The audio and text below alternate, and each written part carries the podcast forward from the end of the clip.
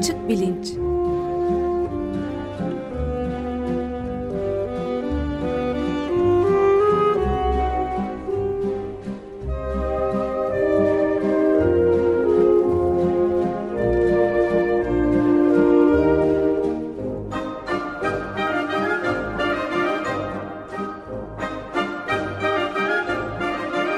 Güven Güzeldere ile bilim ve felsefe sohbetleri.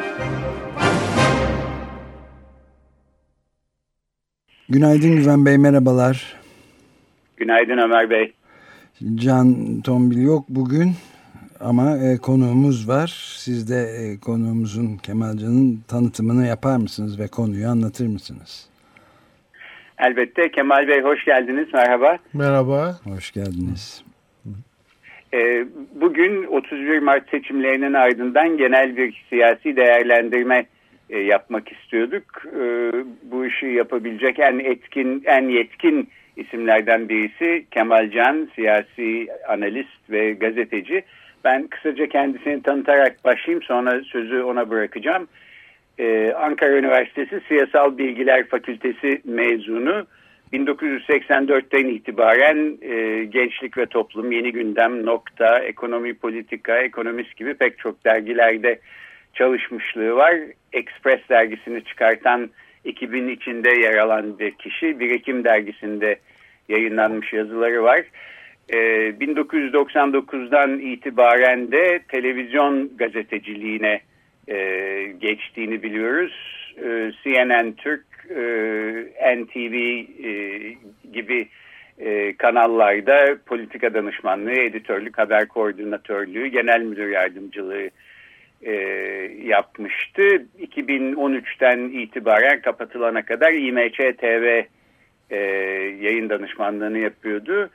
E, son dönemde e, Cumhuriyet Gazetesi yönetimi el değiştirmeden önce 5 e, soru 10 cevap köşesini yazmaktaydı Cumhuriyet'te.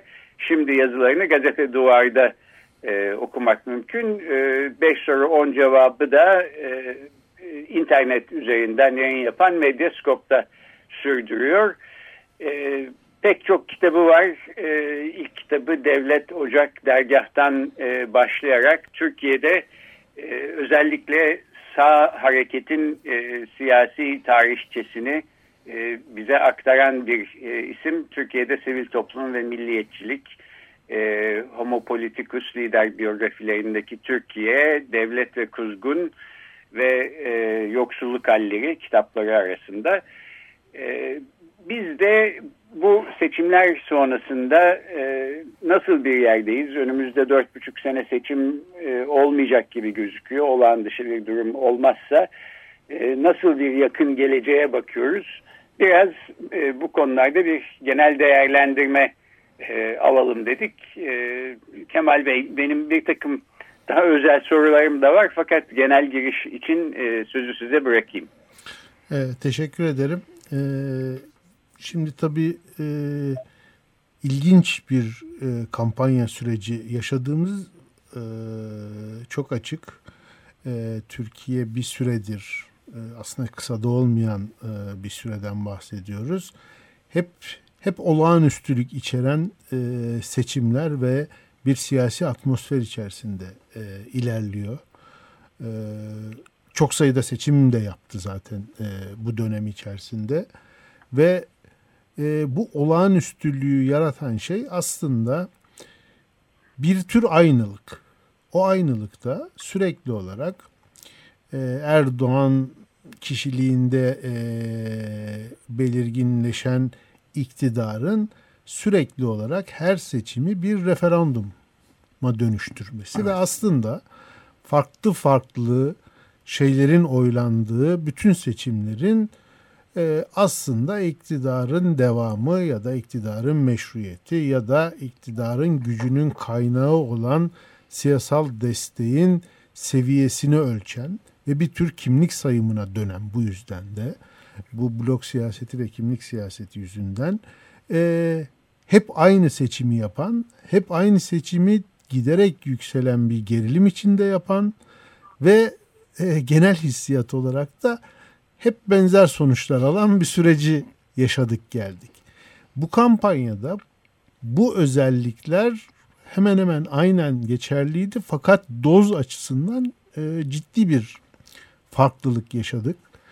E, özellikle iktidar sözcüleri ve özellikle üç isim Erdoğan, Devlet Bahçeli ve İçişleri Bakanı Süleyman Soylu'dan oluşan e, sözcü troika e, şeyi çok yükseltti.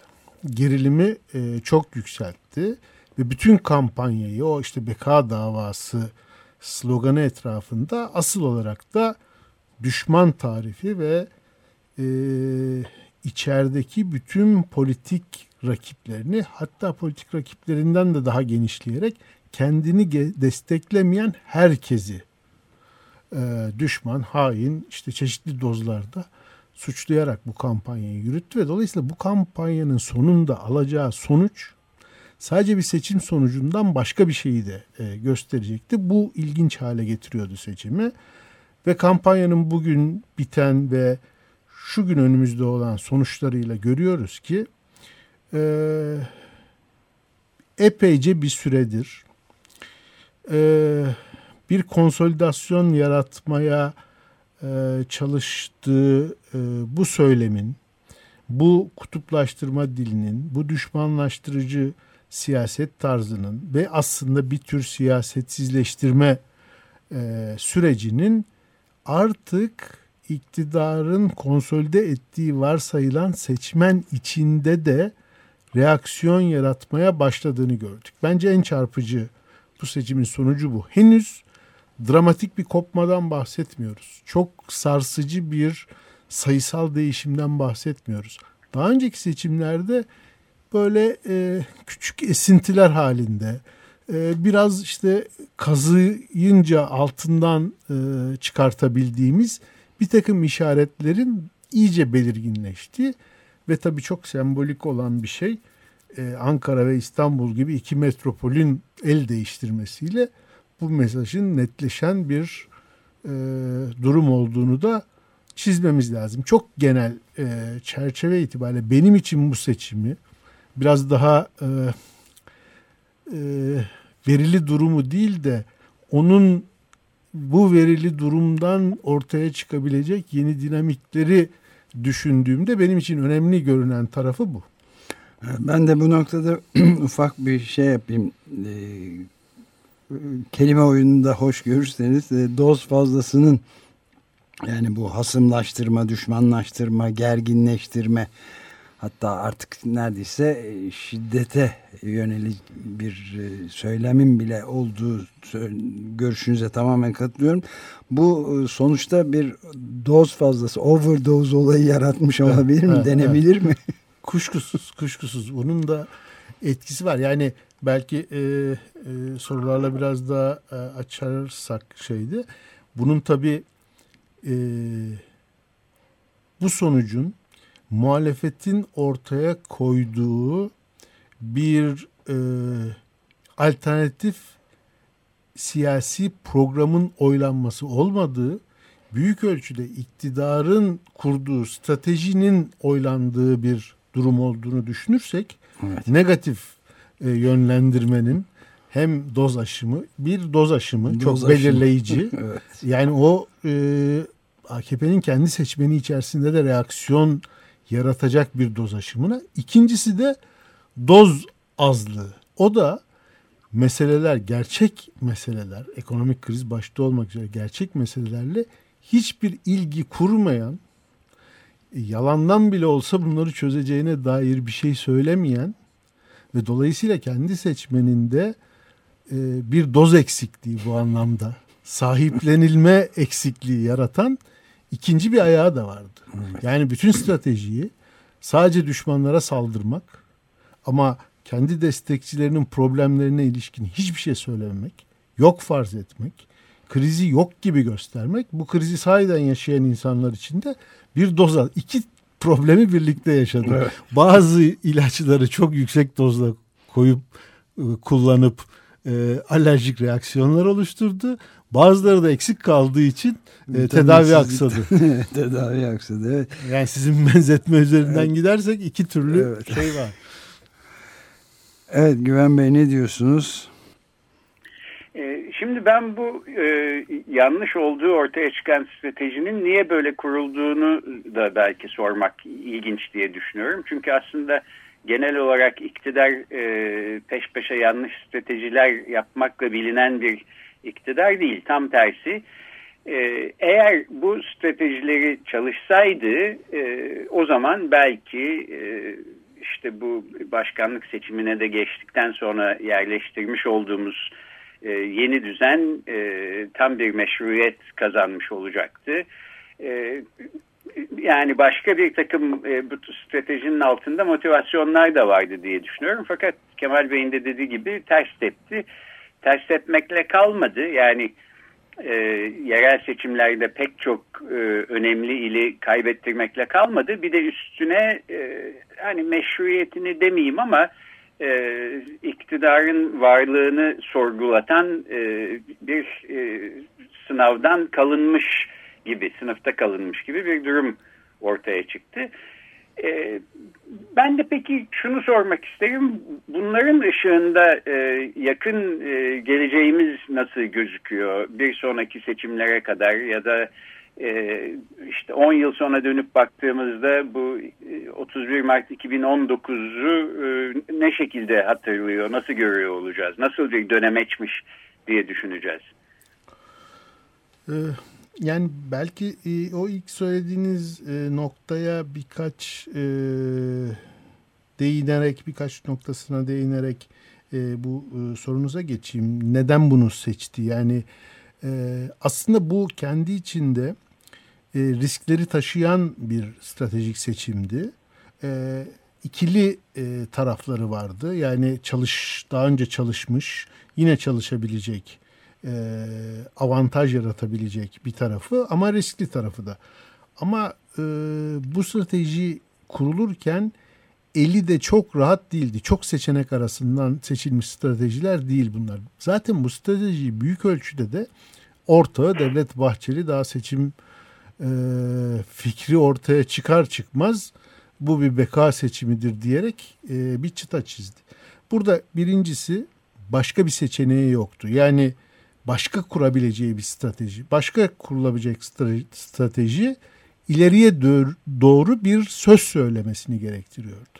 Ne mevcut konjonktür ne e, heybesindeki malzeme buna el vermiyordu. İkinci bir e, durum aslında bu bu seçimde belirginleşen belki e, şimdi size cevap vereceğim sorunuz açısından da önemli geleceğe doğru.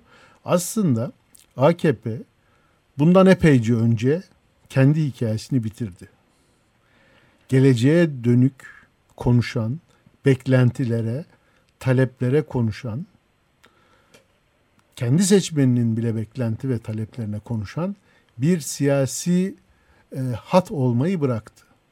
Onu yerine Erdoğan'ı bir alternatif hikaye olarak sundu işte referandum ve başkanlık sisteminin etrafında kurulan bütün tartışma buydu.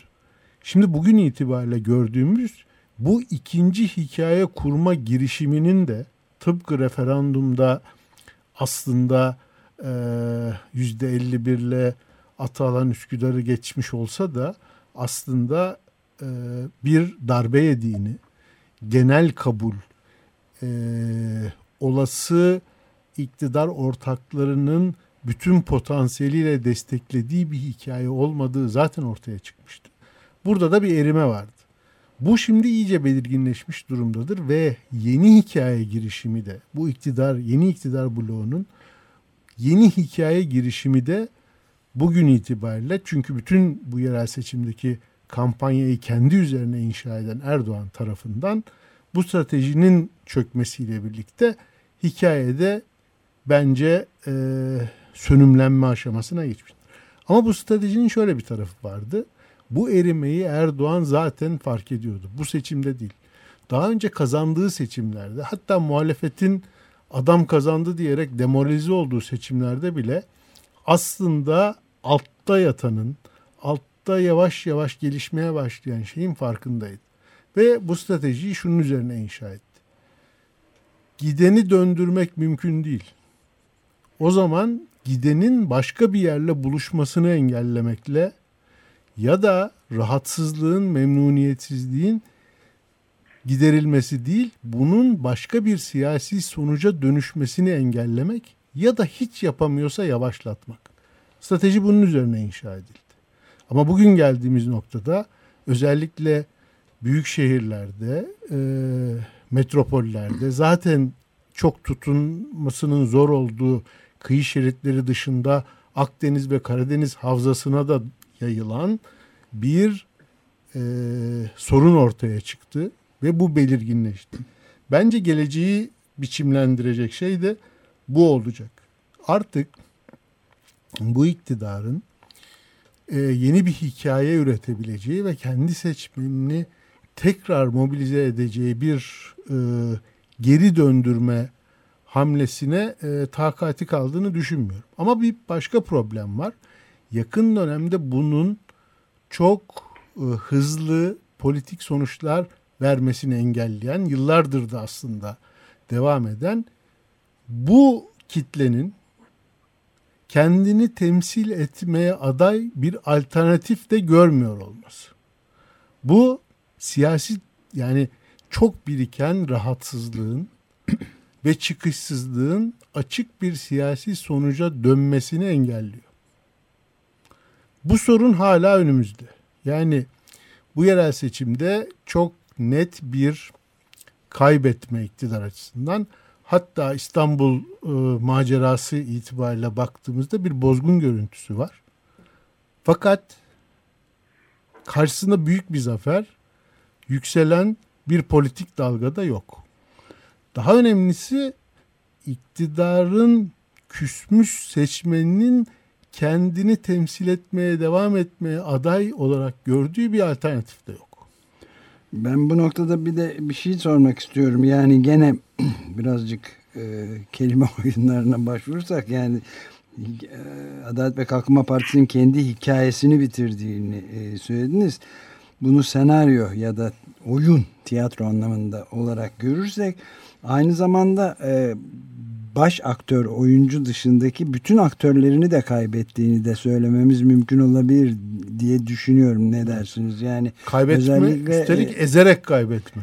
E, yani mesela İstanbul için e, gösterdiği aday e, zaten oldukça yıpranmış. Çeşitli e, bakımlardan itibarı düşük bir kişiydi. Onu aktör olarak koymak e, bence etkili yani evet. etkiyi azaltıcı bir faktör olarak da. Kuşkusuz.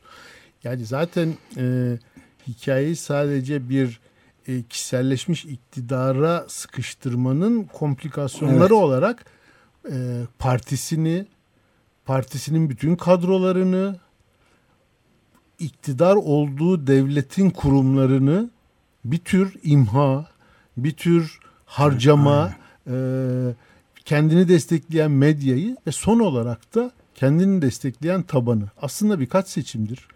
Ee, Kasım 2015'ten itibaren kendi seçmenini de tabir yerindeyse tehdit ederek bir tür şantajla giderim ha diye özetleyebileceğimiz ben gidersem ne yaparsınız diye e, tarif edebileceğimiz bir şeyle konsolide ediyor. Dolayısıyla bu bütün çevresini, partisini, ve tabanını harcamaya, imha etme. Bugün itibariyle işte Anadolu Ajansı da bütün medyada hatta neredeyse Yüksek Seçim Kurulu da şu son hamleyle e, kurtuldu diyebiliriz ama e, az kalsın topun ağzında o da gidiyordu. Yani bütün kurumsal meclis işte filan yani anayasal bütün kurumlar, yargı bütün bunlar o temel e, kişiselleşmiş iktidar hikayesi uğruna harcanabilir şeyler haline geldiler. Ama bu her harcama tabii ki asıl sermayeden bir kayıp anlamına gelir. E, ben bir ufacık uzatma daha yapayım Güven Bey müsaadenizle. Evet buyurun. E, yani e, oyuncular bitti derken bu şeye uğradığı zaman senaryonun oyuncularından da ciddi bir kayıp varken bir de yeni mesela İmamoğlu'nun kazananlardan biri olduğu söylenebilir herhalde Ekrem İmamoğlu'nun bu mevcut siyaset aktörleri arasında ve oldukça iyi yönettiğini söyleyebiliriz. Hem genel süreci hem de bu son akşamki şeyi özellikle e, herhangi bir açık vermemeye yönelik ciddi tedbirler alarak aynı şekilde belki kurumlar da imha olan kurumlar sizin deyiminizle devam ederken e, Halkların Demokratik Partisi'nin de e, oyun kurucu bir parti olarak yeni bir işlev olarak bir oyuncu olarak doğru bir strateji kurmuş olduğunu söyleyebiliriz ve belki üçüncüsü de Ahmet İnsel'le de konuştuğumuz şeyler bunlar. Ee, yani seçmenin kendisinin de yüzde 85 gibi bir çok yüksek katılımla yani diğer batı demokrasilerinde hatta dünyadaki diğer demokrasilerde pek rastlanmamış bir şeyde ısrar ederek yüksek katılımda kendisinin de seçmenin de bir şekilde aktörlüğünü başarılı bir şekilde sürdürdüğünde söylemek evet. mümkün belki ne dersiniz? Evet, evet. Kuşkusuz yani hemen yani hepsine e, katılıyorum. İmamoğlu kampanyası sırasında da e, o işte saldırganlıkları karşılama e, açısından da yürüttüğü kampanyadaki dil açısından da çok başarılı e, yürüttü e, kampanyasını. Zaten CHP'nin aday seçimleri de kendi seçmeni için bazen ya da daha politik e, seçmen için bazı rahatsızlıklar içerse de fazla pragmatik bulunsa da aslında sonuç aldığı bir e, şey oldu. Bütün e, önemli merkezlerde çoğu ilçe belediyelerinden gelmiş e, bir icraat geçmişiyle gelmiş adaylarla çıkmak, işi yerel seçim sınırında tutmak başarılı bir taktik olarak.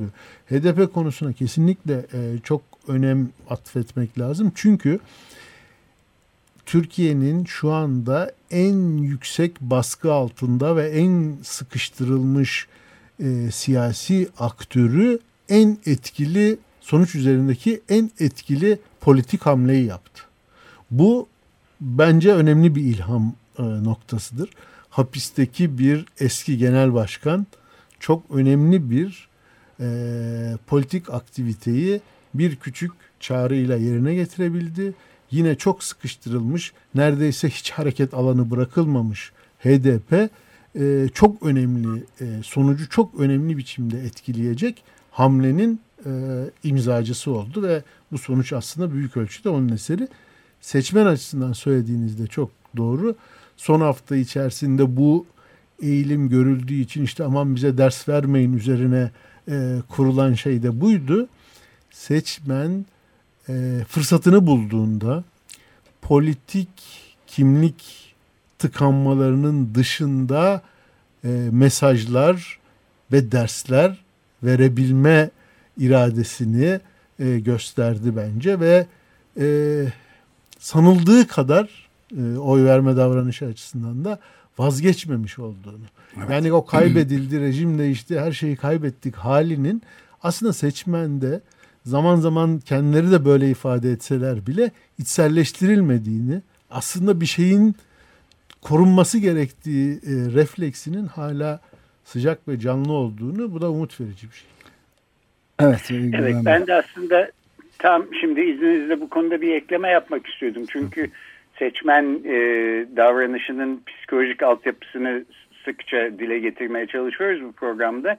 Gerçekten ben de e, hem e, iktidar hem muhalefet seçmeninde bir e, sarsıcı bir şeyler olduğunu hatta bir tür kırılma olduğunu düşünüyorum. Çünkü sonuç itibariyle bir tarafın kazanması diğer tarafın kaybetmesine ve her e, seçim izlediğimiz pazar gecesi bunun e, yinelenmesine koşullanmış durumdaydık. Yaklaşık 150 yıldır psikoloji tarihinden biliyoruz ki e, koşullanma veya koşullandırma son derece güçlü bir e, prensip ve bütün e, insanlar da dahil canlılar üzerinde e, etkisi var.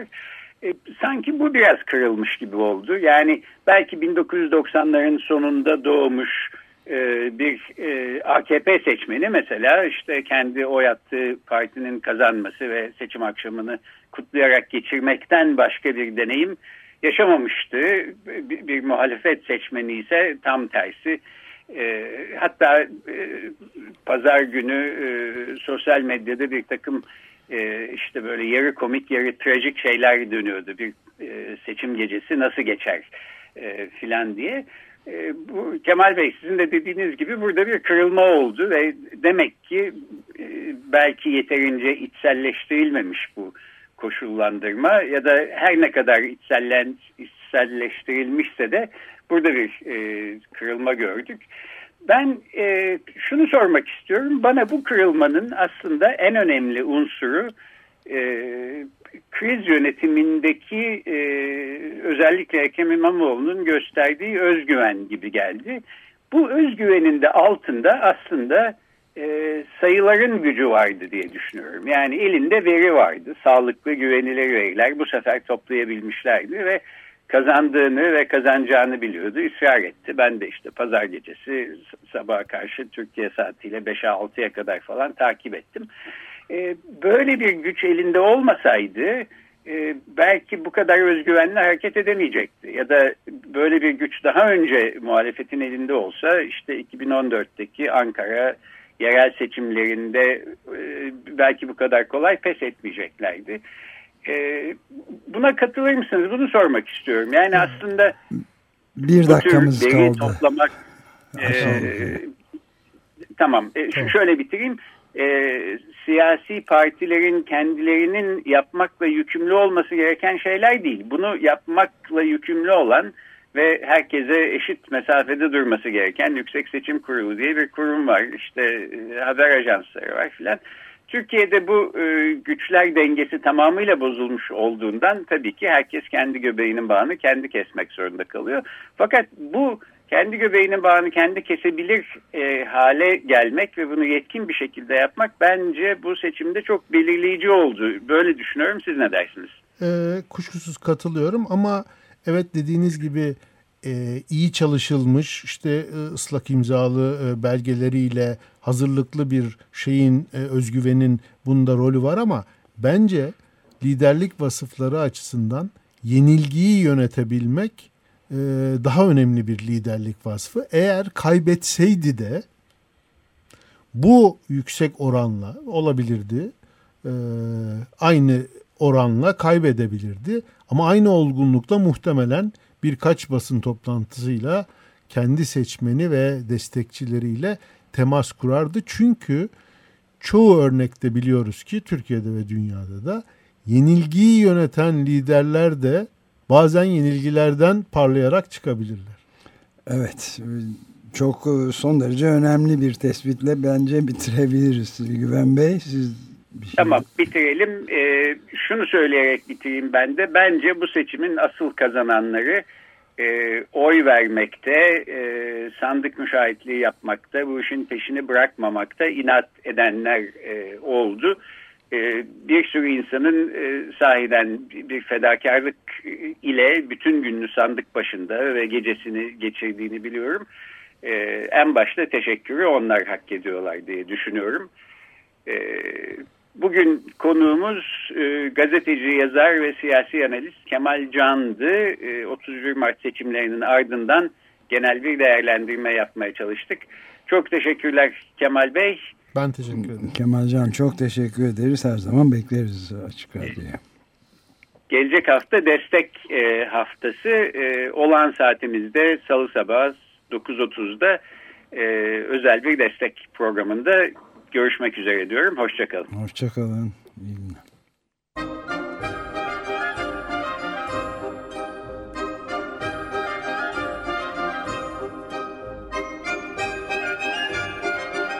Açık Bilinç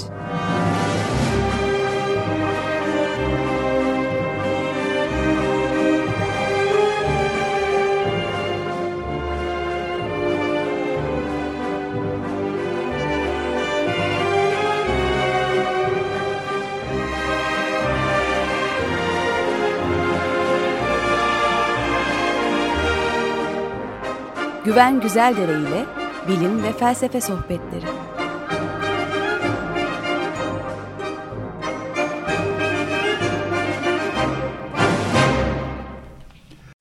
Açık Radyo program destekçisi olun Bir veya daha fazla programa destek olmak için 212 alan koduyla 343 41 41.